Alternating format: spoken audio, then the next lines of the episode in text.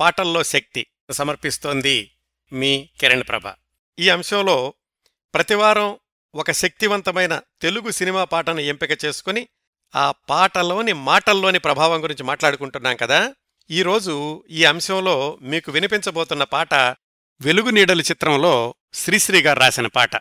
ఈ వెలుగు నీడలు అనే చిత్రం పంతొమ్మిది వందల అరవై ఒకటిలో విడుదలైద్ది. అంటే భారతదేశానికి స్వాతంత్ర్యం వచ్చి పద్నాలుగు సంవత్సరాలైంది అప్పటికి.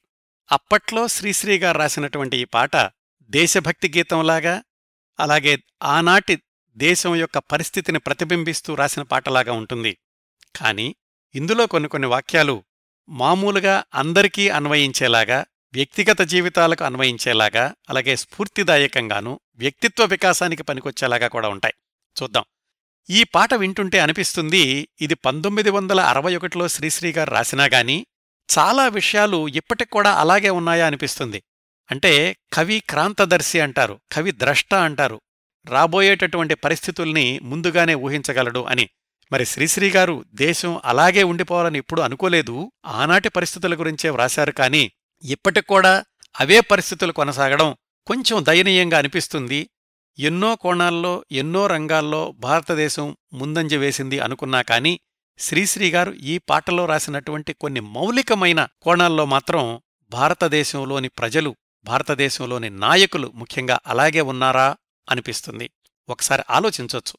ఈ పాట విన్నాక శ్రీశ్రీ గారు పంతొమ్మిది వందల అరవై ఒకటిలో రాసింది ఇప్పటికి కూడా భారతదేశానికి అన్వయిస్తుందా నిజంగా? అన్వయిస్తే కనుక దీనికి పరిష్కారం ఏముంది? అది కూడా శ్రీశ్రీ గారే చెప్పారు దీంట్లో. చూద్దాం ఈ పాటలో ఏముందో. పాడవోయి భారతీయుడా ఆడిపాడబోయి విజయగీతిక అని ప్రారంభించారు. మంచిదే. ఎందుకంటే స్వాతంత్ర్య దినోత్సవం సందర్భంగా వచ్చేటటువంటి పాట ఆ చిత్రంలో. అందుకని భారతీయుణ్ణి విజయగీతికను ఆడిపాడు అన్నారు. బానే ఉంది. నేడే స్వాతంత్ర్య దినం. వీరుల త్యాగఫలం. స్వాతంత్ర్యం ఎలా వచ్చింది? ఎంతోమంది త్యాగాలు చేస్తే వచ్చింది. నేడే నవోదయం. ఇదంతా ఎవరికోసం నీదే ఆనందం. ఇంతవరకు బావుంది. చరణంలో ఏమంటారంటే స్వాతంత్ర్యం వచ్చనని సభలే చేసి సంబరపడగానే సరిపోదోయి. అద్భుతమైనటువంటి వాక్యాలు. ఒక్కసారి జాగ్రత్తగా ఆలోచించండి.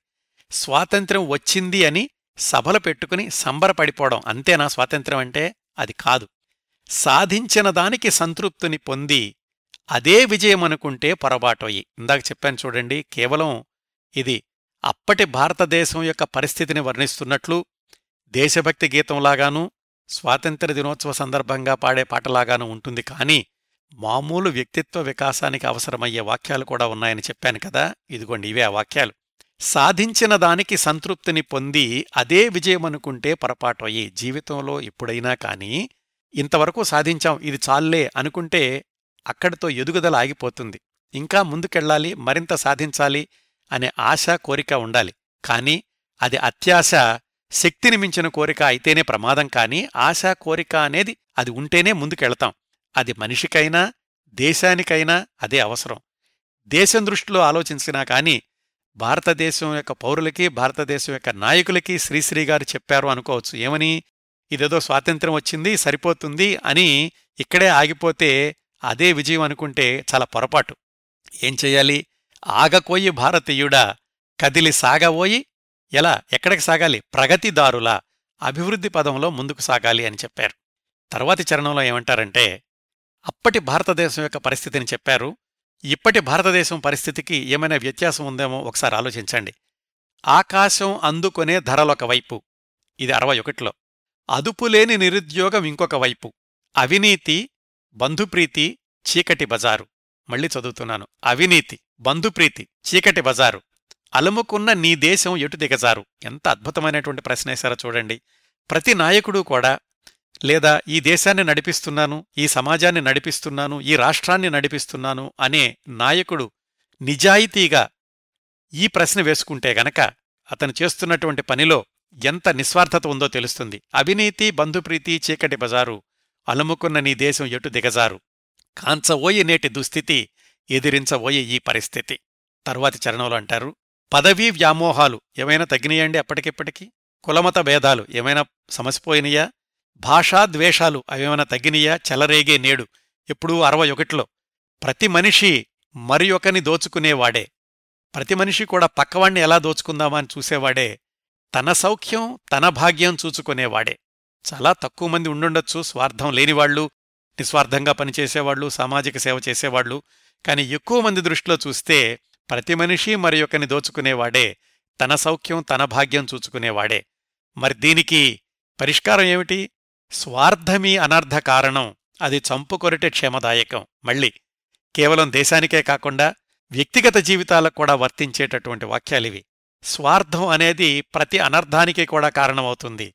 అది చంపుకొనుట క్షేమదాయకం. స్వార్థం లేని రోజున మనిషి ప్రతి మనిషిని కూడా ప్రేమించగలడు. ప్రపంచాన్ని తన ఇల్లు అనుకోగలడు అందరికీ కూడా సహాయం చేయగలడు. అది దేశానికి వర్తిస్తుంది వ్యక్తికి వర్తిస్తుంది. స్వార్థమీ అనర్ధకారణం అది చంపుకునుట క్షేమదాయకం.